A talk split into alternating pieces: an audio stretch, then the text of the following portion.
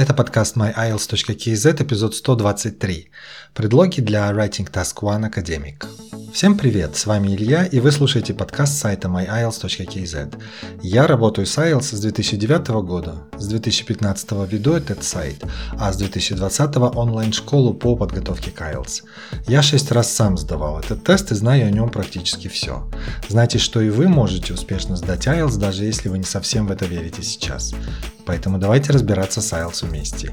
И сегодня у нас Writing Task One Academic, и мы с вами окунемся в грамматику и остановимся на на тех предлогах, которые крайне важны при описании статистики в этой части экзамена.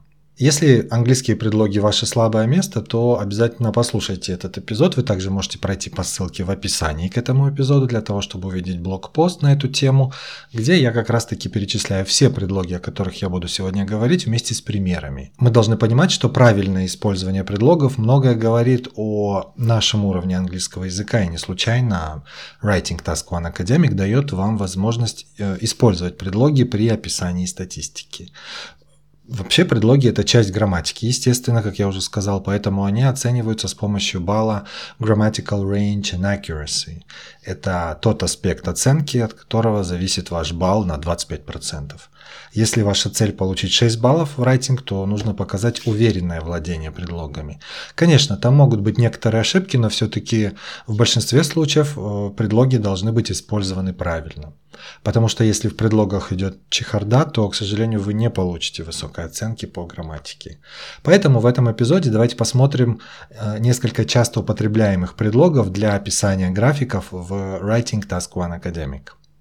И я начну с довольно простого предлога. Я думаю, с ним проблем бывает меньше всего. Это предлог направления to.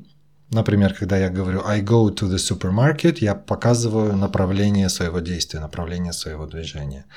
По этой же схеме предлог to работает и в Writing Task One, когда вы, например, описываете какие-то изменения. Что-то изменилось там до какой-то цифры, или что-то увеличилось, или что-то снизилось и тому подобное. Два примера.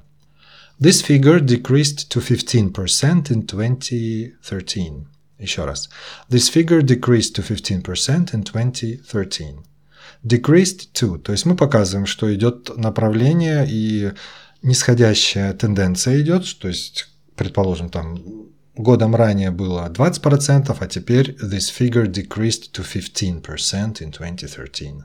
Еще пример. The number of boys playing football declined to 5000. The number of boys playing football declined to 5000. Тут я тоже думаю, объяснять сильно долго не нужно, понятное дело. Мы тут не используем глагол decrease, мы используем его синоним, но вне зависимости от того, синоним это или increase-decrease, функция предлога to остается той же самой. Вместо increase вы можете использовать, например, глагол rise в прошедшем времени, например, the number of boys playing football rose to 5000, или went down to 5000, или grew to 5000. Следующий предлог, предлог of, тоже очень часто используемый вообще в английском языке предлог, ну, по классике английской грамматики и по классике того, как нам обычно объясняют функцию предлога of. Предлог of английский, он э, фактически выполняет функцию родительного падежа в русском языке, например. Э, что это может быть? Э, the sister of my friend. Мы можем сказать my friend's sister, но если мы хотим это через предлог выразить, то, естественно, это будет of. Сестра кого? Моего друга.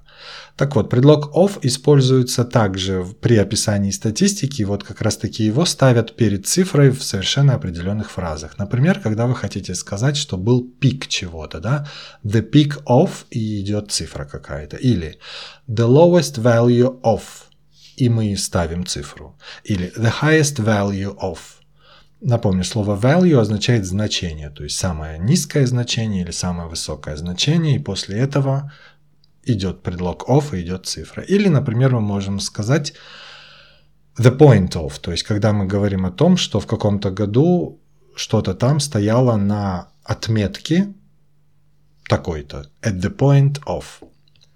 Три примера. The average food простите, the average family food budget in Australia reached its peak of $700 per month in 2010. Еще раз. The average family food budget in Australia reached its peak of $700 per month in 2010. Reached its peak of. Вот я даже рекомендую заучить полностью вот эту фразу, которая должна оканчиваться у вас предлогом. Понятное дело, после предлога должна идти цифра. Reached its peak of, или можно, можно сказать reached the peak of. Вместо its можно использовать э, артикль the. Еще пример. The amount of consumed oil in Spain decreased to its lowest point of 1 million barrels per day in December. The amount of consumed oil in Spain decreased to its lowest point of 1 million barrels per day in December. Тут я использую глагол decreased, и потом после него предлог to, о котором я чуть ранее говорил, и потом говорится the lowest point of 1 million barrels per day in December. Ну и, наконец, третий пример. The number of pet dogs stood at the point of 10,000 at the start of the period. The number of pet dogs stood at the point of 10,000 at the start of the period. Stood at the point of 10,000. Я надеюсь, с предлогом of у вас больше проблем не возникнет. Двигаемся дальше. Предлог at. Предлог at вот это как раз пример того предлога, с которым начинаются проблемы обычно у людей, которые либо забывают его, либо вместо него ставят что-то другое.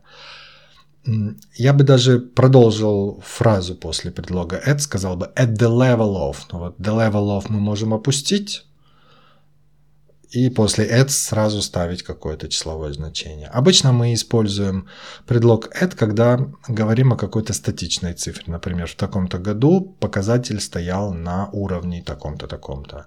Можно сказать stood at, или was at, или showed что-то там at, или registered что-то там at. Послушаем примеры. Oil consumption was registered in the UK at 5 million barrels daily in 2015. Oil consumption was registered in the UK at 5 million barrels daily in 2015. Oil consumption was registered at 5 million barrels.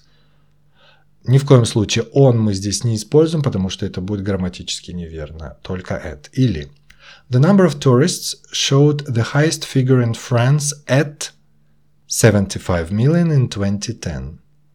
The number of tourists showed the highest figure in France at 75 million in 2010. Showed что-то там in France at 75 миллионов.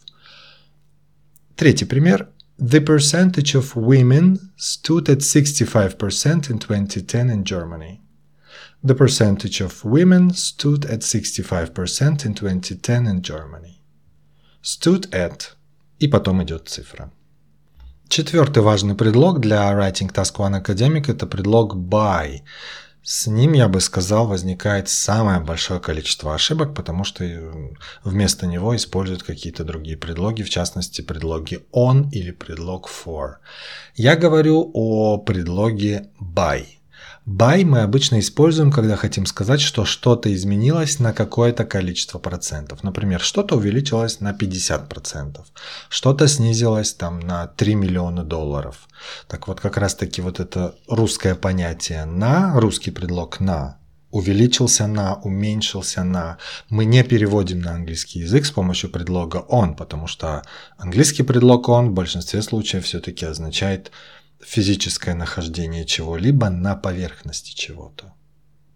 Например, the, the pen is on the table. В случае с э, описанием увеличения или снижения на какое-то количество мы используем обязательно предлог by. Два примера. In the USA, the percentage of engineers increased by 5% from 55 to 60%. In the USA, the percentage of engineers increased by 5% from 55 to 60%. Тут я даже для пояснения как раз-таки показываю, от какого мы пункта отталкиваемся и к какому приходим. Да? Увеличение количества э, инженеров, вернее, процента инженеров в США было на 5% с 55 до 60. Two years later, there was a significant decline by 400 from 500 to 100. Two years later, there was a significant decline by 400, from 500 to 100. Снижение на 400, то есть с 500 до, 4, до 100. Пожалуйста, обратите особое внимание на вот этот предлог by, потому что, как я уже сказал, в нем ошибаются чаще всего. Следующий предлог, предлог between, он нам понадобится, если мы захотим использовать глагол fluctuate, колебаться. Обычно мы говорим fluctuated between. The amount of expenses on food in Japan fluctuated between 800 and 900 dollars over the given period. The amount of expenses on food in Japan fluctuated between 800 and 900 dollars over the given period. После between нужно дать две какие-то цифры для того, чтобы показать вот это вот колебание, чтобы там рост, спад или рост, спад одновременно.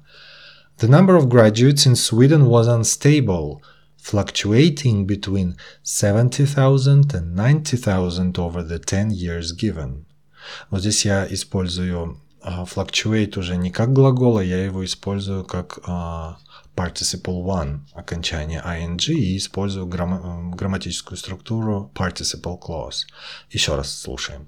The number of graduates in Sweden was unstable, запятая, fluctuating between 70,000 and 90,000 over the 10 years given. Итак, предлог between требует после себя две какие-то цифры, в рамках которых как раз-таки происходит колебание. Первая цифра – это самая низкая цифра в, этой, в этом тренде колебаний, а вторая цифра – это самая высокая цифра. Кроме того, есть еще э, пара предлогов, которые мы можем использовать, если мы хотим сказать около, примерно или приблизительно. Потому что Часто бывает, что, например, показатель стоит, там, скажем, чуть ниже 100, да, он не доходит до 100, мы не можем сказать, что было ровно 100.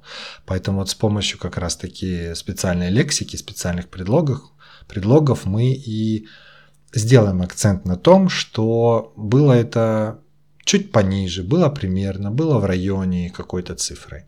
Для этого мы можем использовать предлог about, можно использовать around, можно использовать, например, just under, чуть ниже, или just over, чуть вы, выше. Но кроме предлогов мы также можем использовать и наречия. Наверное, когда я только заговорил про слова примерно, приблизительно, вам, скорее всего, вспомнилось слово approximately. Это слово знают очень многие, очень хорошо его нужно использовать обязательно в своем репорте, если оно будет к месту. Это наречие approximately. Также можно использовать наречие roughly, что означает э, то же самое, что и approximately, то есть примерно или приблизительно. Только со словом roughly будьте аккуратны, у него специфический spelling. Там буквы F нету, там есть GH. Spelling R-O-U-G-H-L-Y. Roughly. Можно использовать наречие nearly и даже almost. Поэтому в рамках этого эпизода мы вышли немножечко за пределы царства предлогов и вспомнили даже про наречия, которые также могут украсить вашу письменную речь и добавить вам э, плюсиков для вашей оценки по лексике, не только по грамматике. Два примера с э, понятием примерно приблизительно. Male students were in majority at just under 65% over female ones. Male students were in, ma in majority at just under 65% over female ones. То есть э, студенты мужского пола были слегка в большинстве на уровне 65%. Вместо just under можно использовать nearly или almost.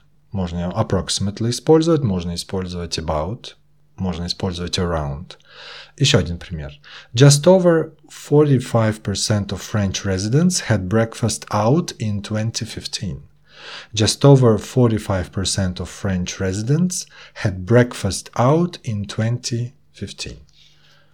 Чуть выше 45% французов э, завтракали вне дома в 2015 году. Just over, чуть выше, то есть может быть там 45,5 или может быть 46, 48%, поэтому вы тем самым показываете вот это понятие чуть, чуть выше. В этом случае мы вряд ли будем использовать понятие just under, потому что это чуть ниже, здесь все-таки мы передаем идею чуть выше. Можно сказать roughly, можно сказать approximately, almost здесь, к сожалению, не подойдет, точно так же, как и nearly. Наверное, здесь только just over и roughly могут подойти. Ну что, таким образом мы с вами посмотрели на разнообразные предлоги, которые часто можно применять при описании статистики в IELTS Writing Task 1 Academic. Предлоги to, of, at, by, between, about, around, just over, just under. Если вы хотите еще раз посмотреть на этот список и посмотреть на примеры, которые я использовал, проходите по ссылке в описании к этому выпуску подкаста.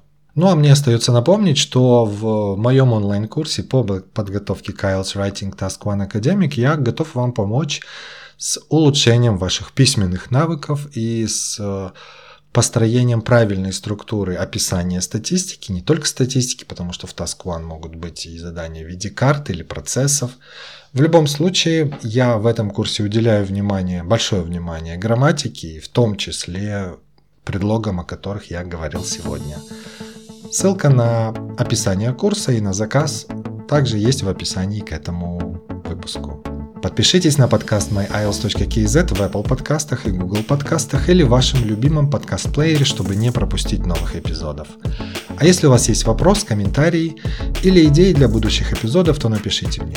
Для этого зайдите на myiles.kz в раздел «Контакты» либо отправьте в сообщение в Instagram. Скоро услышимся!